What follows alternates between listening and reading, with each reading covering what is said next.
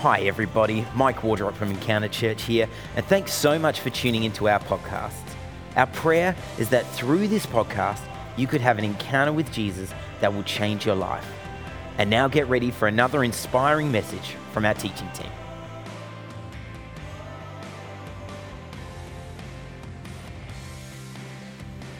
A, name is a powerful thing.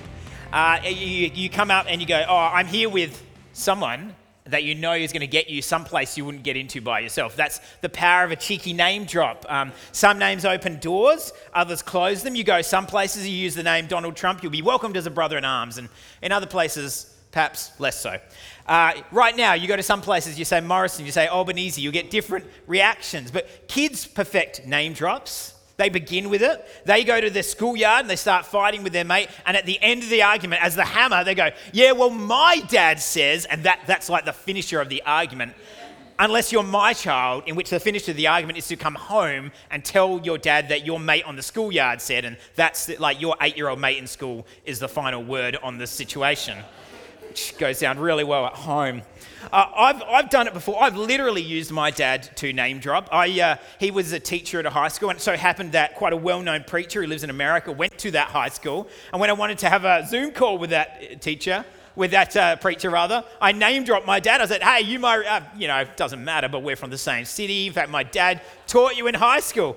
Now, as it turns out, he didn't remember my dad at all. Apparently, he doesn't have the cultural cachet he once did. Sorry, Ian, if you're listening. Uh, but I tried it nonetheless. I've got a mate who works for the AFL. If I drop her name, doors will open that otherwise would close. This is the power of a well dropped name. The right names open doors that otherwise wouldn't open. They carry authority, they carry power, they can take you places you've never been before. And on the fourth birthday of a church named Encounter, meeting in a church named Enfield, let me tell you something. There's only one name we're interested in, and that's Jesus. We are only interested in the name of Jesus because it's the name of Jesus, not the name of Encounter or Enfield or any other church that will take you where you need to go. The name of a church will not open the doors for you that you need, only the name of Jesus will. So I want to dig deep into this scripture today and talk about celebrating the name of Jesus because this text has been living in my head for a while now. I don't know if you've ever had something just live sort of rent free in your head for a while. It's good when it's a scripture. Like a, my dentist is currently living rent free in my head. She gave me some toothpaste. She said, This is medical grade toothpaste. Use it. It's like, Oh, okay. It says, Keep out of reach of children on it. I don't know if you've ever seen toothpaste like that. For all I know, it might not be toothpaste, but she is living in my head right now. And these scriptures are likewise living in my head because there is something critical in them about what Jesus is asking us to do with our lives. Amen? Amen? Now, here's why this passage is so critical. Because in this passage, we see what happens when Jesus sends his disciples out. It's one thing when Jesus goes out and does something. The Son of God, okay, we can, we can stretch that far. It's another thing when his followers go out and do the same things. And there is something in that where we can grasp and go, what is in Christ and in his disciples is also in me. The same power, the same authority is in the same name, and I have that in me. So I want to break this down into its core functions the who, the what, the how, and the why of Jesus sending out his disciples. Is that good? Yes. Good. Good. Man, you guys are popping tonight. I love this. All right before this chapter starts, bit of context. Jesus has been doing ministry around Galilee and he started to set his face towards Jerusalem and the events of the crucifixion and the events of Easter. But he's also sent out his 12 disciples on mission. He sent them out to cast out demons, to heal the sick, and to declare that the kingdom of God has come. And so the 12 go out, you know all about the 12, they're mighty men of God. They come back and they talk about all the things that God has done through their works, all the mightiness of God. And then they come back, and Jesus goes, Great. And he sends another lot out. And this is the group you don't know about. This is the 72. Now, the 72 are not the crew you know. We don't know as much about them. Here's what we do know they're not the 12, by definition. Which means, though, they are not the creme de la creme of disciples. They are not the top rung of Jesus' disciples, if that's how we want to view the 12, bearing in mind one of them was Judas. But they are not the top level of Jesus' disciples. We know that they're the level under. And for a lot of us here, maybe that's how we view ourselves as followers of Jesus. Like, yes, I have the belief, but I don't think I'm top of the class when it comes to following Jesus. I fall too much. I sin too much. I'm too broken. I can't do it. Jesus is saying, this is exactly the kind of person I'm looking for. And so the 72 are not the cream of the crop, but here's what they were they were fighters. We know this because in Luke chapter 9, just before this passage, Jesus has all these people coming to him and saying, Hey, uh, I want to follow you, Jesus, but kind of on my terms. Like, I'll follow you, but I need to be set up in an Airbnb and it needs to be, you know, kind of, I, I would like to have like a steady income stream, like a per diem each day, just paid out to me if that's okay. And Jesus is like, Yeah, no, nah, probably not, bro. And so a whole bunch of his followers leave him, but the 72 do not. So they're not the cream of the crop but they're not flakes either. Somewhere in the middle are these resilient disciples who are just powering on and saying, I don't know how much is in me, but here's what I know I'm still here. I'm still following, and I'm here for whatever God, God's got for me. Amen? That's what they are like. So he takes these 72, these resilient disciples, who have said, We choose Jesus when life gets hard. And we inherit that status from them. That's us. We're the 72, really. We ordinary Christians, we people of God, are called by Jesus to go out into the mission field. So the question now is what is the mission field? Well, that's the what. And I want to talk about now the workers. The workers. See, Jesus in this passage is sending his people out two by two. He uses the buddy system, just like he did when you're in reception. They ask you to hold hands to cross the road and go down the road. Yeah, yeah, yeah. He's using the buddy system. It's a safe mechanism. You can trust the buddy system. And then he lets them know what they are about to do. He says, the harvest is abundant. The harvest is abundant. Now, if you're a farmer and you've got an abundant harvest, you are cheering. I assume I'm about as far from a farmer as you can probably get. I, am more latte art than farmer. But the, this, this is, you put an abundant harvest in front of a farmer, they are cheering. And so he puts that in front of the disciples. He says, But, but, the workers are few. The harvest is abundant, but the work is a few. Jesus is saying everything you need is right there, but the work is a few. Now, Jesus is saying this in first century Israel. He's saying it into a community of, of people who are effectively believers in the Jewish God. They have a belief in God for the most part, and Jesus looks at them and says, Wow, there's a big harvest here. Wow, there's a big mission field here. How much more today? How much more would he look out at us today, maybe this very room, and say, There is a mission field here waiting to be reached, waiting to be connected? So let's just go into these two elements. The harvest is abundant, the workers are few. Because we can make this mistake as Christians sometimes and think that God has come just to give us a ticket to heaven when we die. That's half the story, sort of, maybe a bit less than half. Maybe the good half of the story, but we have a lot to do before that. Because God doesn't just give us a destination, He gives us a journey. He doesn't just give us a place to go, He gives us something to do with our life on the way there. There is something to do with your life and with mine. And if you're in this room and you would call yourself a Christian, you are called to be a worker. But unfortunately, we can fall into the comfort trap as Christians and we slip back from worker to attender. Worker to attender. Now, what's the difference between an attender and a worker? I'll tell you. You ever been to a fast food joint and the person serving you is just full of contempt and self loathing? They're just dead in the eyes. And you're like, what, what happened to you? Who hurt you? You know, they are just absolutely checked out. Or classic, maybe more so than fast food, you work in an office and there's just somebody just punching the clock and they are doing the bare minimum to get by and it drives you up the wall. Now they're attending, they're present, but are they working? No, they're the furthest thing from working. It's not working for them, it's not working for you, it's definitely not working for the company. You see the difference? There is a big, big difference between someone who is attending and someone who's working. Now, if, if you're thinking of that person, don't text them right now. Save that for later. Those people aren't workers. And if we care, aren't careful, we fall into that trap as Christians. We attend, but we don't serve. We turn up, but we don't tithe. We log in, but we check out. Hi, online church. We consume, but we don't connect. These are the things we can fall into. Mark Clark, one of my favorite preachers, he's from Toronto. He says this that if you don't give, don't serve, or don't join a life group at his church, you are a non contributing zero. Now, I wouldn't say that, but Mark Clark says it, so I'm just repeating his words. and I would add drink our free coffee. It's, it's not that you can't do these things. Hear me, hear me, hear me. It's not that you can't do these things, but the Christian life is a battleship, not a cruise ship. We are actually preparing people for a task, not just putting them in comfy chairs and going, enjoy the ride. Because ultimately, that dulls our senses to the highs and lows of reality the beauty, the joy, and the grief and the tragedy, the life that God has set before us, and with the Holy Spirit to guide us, and Christ before us as our beacon. This is what God has built us for. You have a purpose. And the reality is this if we're going to be harvest workers, not attenders, this is the reality. I have found that if people can't do it on a Sunday, they can't do it on a Monday. They can't. So, so please don't come to me with your talk about yes, but my whole of life is mission. No, it should be. It should be. In fact, our next series is going to be about that. So come next week. But it's got to start here. It's got to start with your church family. You serve here, you begin here, then it, then it rolls over and you begin to serve the world around you in a similar way. This is like play, a playground. It's like the training school. It's like a trade school for you to learn how to serve your family, how to serve your fellow believer where it's easy, and then you go outside and serve the unbelieving world where it is hard. That is how we go. Now, if you're here and you are not yet a Christian, or you are brand new to this church, it's okay. Simmer down.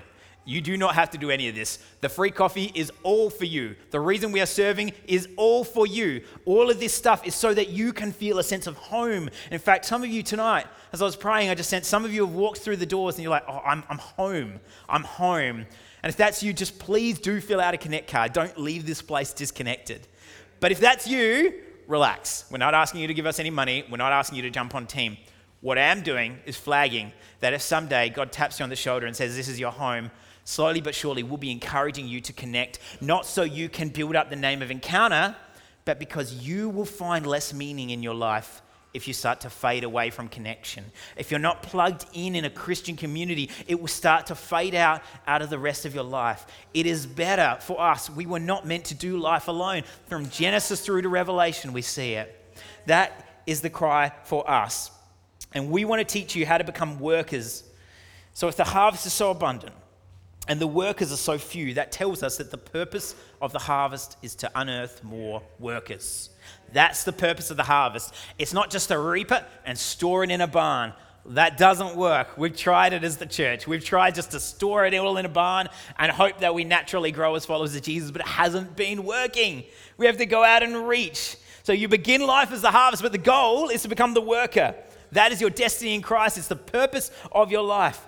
Please hear this again before I finish. God and His church are not here to take away your money and time. I promise. God has given His church to the world as a vehicle to discover and practice your purpose of serving the wider world, okay? This is the vehicle, this is the meaning of the church. So let's go to the third and big question. Great, how? How? How, how do we manage all that? And that's a very fair question. Because Jesus, you'll see, deeply encourages his disciples at this time. We get to verse 3, and he encourages them by letting them know the state of the environment they're in. Now go, he says. I'm sending you out like lamb among wolves. You'll be fine. And he lets them go. Now, that doesn't seem that encouraging until you think about it. Because Jesus understands the context of our world and he sends us anyway. Why does he do it? Why does he send us so boldly? How can he do it? Because Jesus is the Lamb of God. Jesus is the Lamb who has been torn apart by the wolves of the world on the crucifix, on the cross. He has been torn apart for you and for me so that we might find life. So he's been among the wolves. He's taken the worst the world has to offer. And he says, I'm sending you anyway. This is where you need to be. Sometimes the place you need to be is not the place where you are most comfortable. Sometimes we are better off sitting in secondhand plastic chairs than we are sitting in those like Hoyt's recliner armchairs. We are better off. We are more focused. We need to be where God wants us to be. And that is not about our comfort, it is about our call. It's about having a sense of purpose. The how of God's mission, church, the how of God's mission is not that you go out in your own strength, it's that you go out in power in the name of Jesus. Power in the name of Jesus, not your strength, not my strength. Because even more than that, this is what Jesus says about how that power goes with us right? Because I get it. So far, you're going, okay, I just say Jesus' name three times and, and click my heels and there's no place like home. I get it. I get it. This is what Jesus says about how the power goes with us. Verse 5 Whatever house you enter, first say, Peace to this household. If a person of peace is there, your peace will rest on him, but if not, it will return to you. Now, the peace of God, what is that? The peace of God is the Holy Spirit. The Holy Spirit, the presence of God that lives in every Christian. God Himself points to the harvest for you to look at. God Himself sends you to the harvest, and God Himself goes with you into the harvest. Nobody, when you are out doing the work of God, can take your peace from you. It might feel like, let me say that again. Nobody can take the peace of God away from you. It can feel like it. We can certainly lose the peace of God, but nobody out there can just come and take it from us. Here's how I know this because Dietrich Bonhoeffer and Corrie ten Boom in Nazi concentration camps had the peace of God among them. Because Jackie Pullinger in the slums of Hong Kong has the peace of God within her. Because Martin Luther King, as he faced down day after day after day of death threats, had the peace of God with him. And he still had a dream. That's the heart of God for us in mission. Lambs among wolves, yes, but right where we're meant to be and with the power and presence and authority of God in the name of Jesus. Amen? That's the name we go with. So when we have those, we have all the power and authority we need, and all that leads us to the last thing we need, which is our why. Simon Sinek would say I should start with why. I'm going to finish.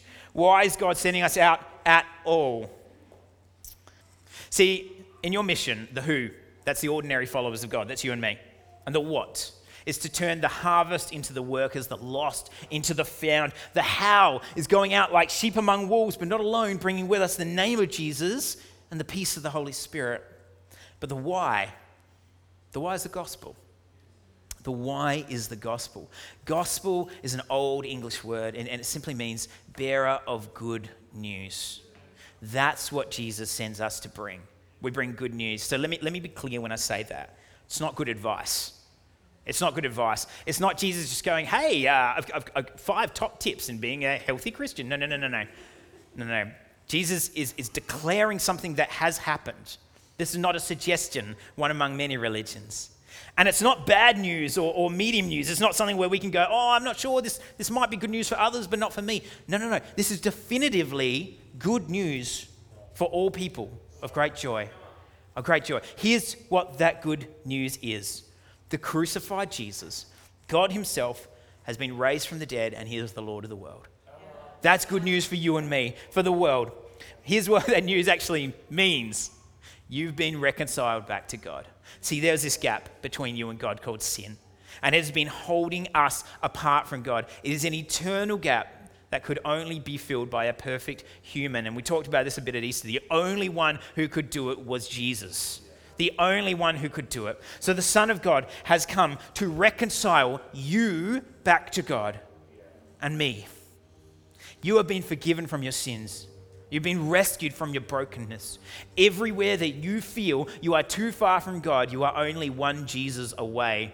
You are only one encounter away, only one turning, one prayer, one sense of hope, one reach out to say, God, I need you. But you are that one reach away.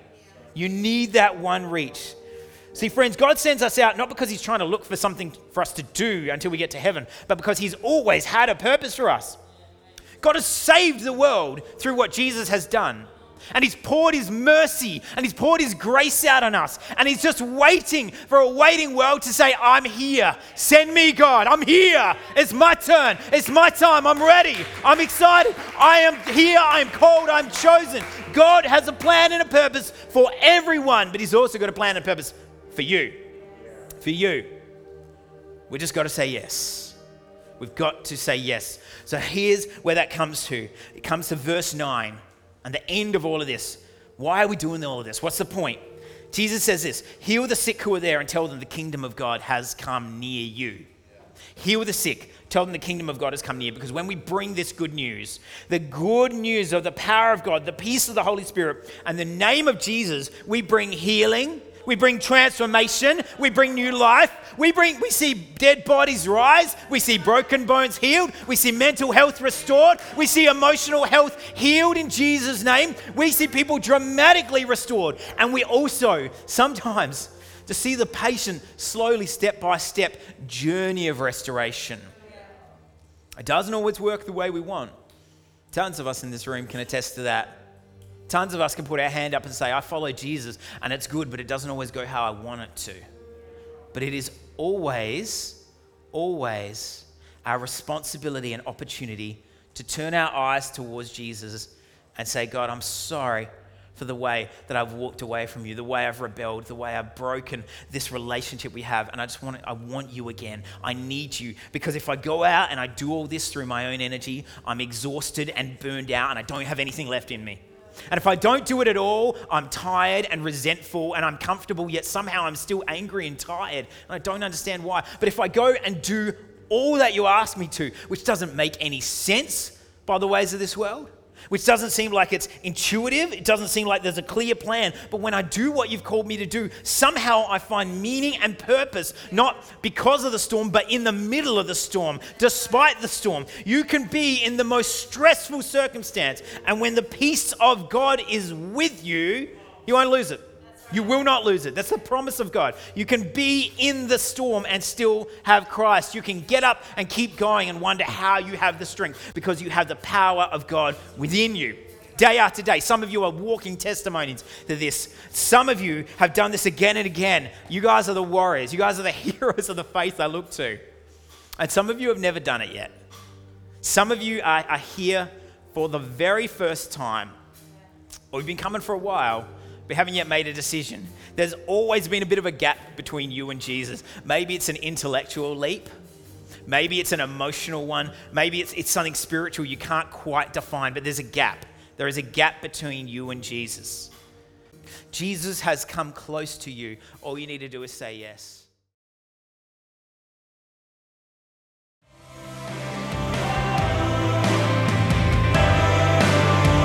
Thanks so much for listening.